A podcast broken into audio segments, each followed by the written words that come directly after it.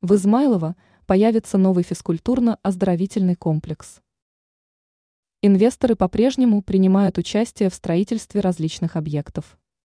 Они возводят детские сады, поликлиники, школы, оздоровительные комплексы за собственный счет.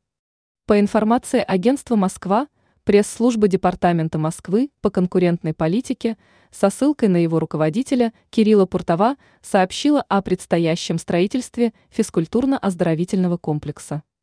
Данный объект появится в московском районе Измайлово возле станции Партизанская, Арбатска, Покровской линии метро. Отмечается, что строительством данного объекта сможет заняться победитель онлайн-аукциона, который пройдет 23 января на электронной торговой площадке Росселторг. По словам Пуртова, с инвестором будет заключен договор, после чего участок земли передадут в эксплуатацию.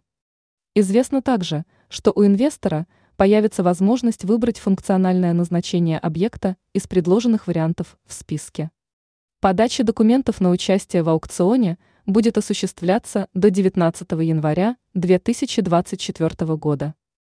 Ранее сообщалось о строительстве жилого комплекса в Коптево.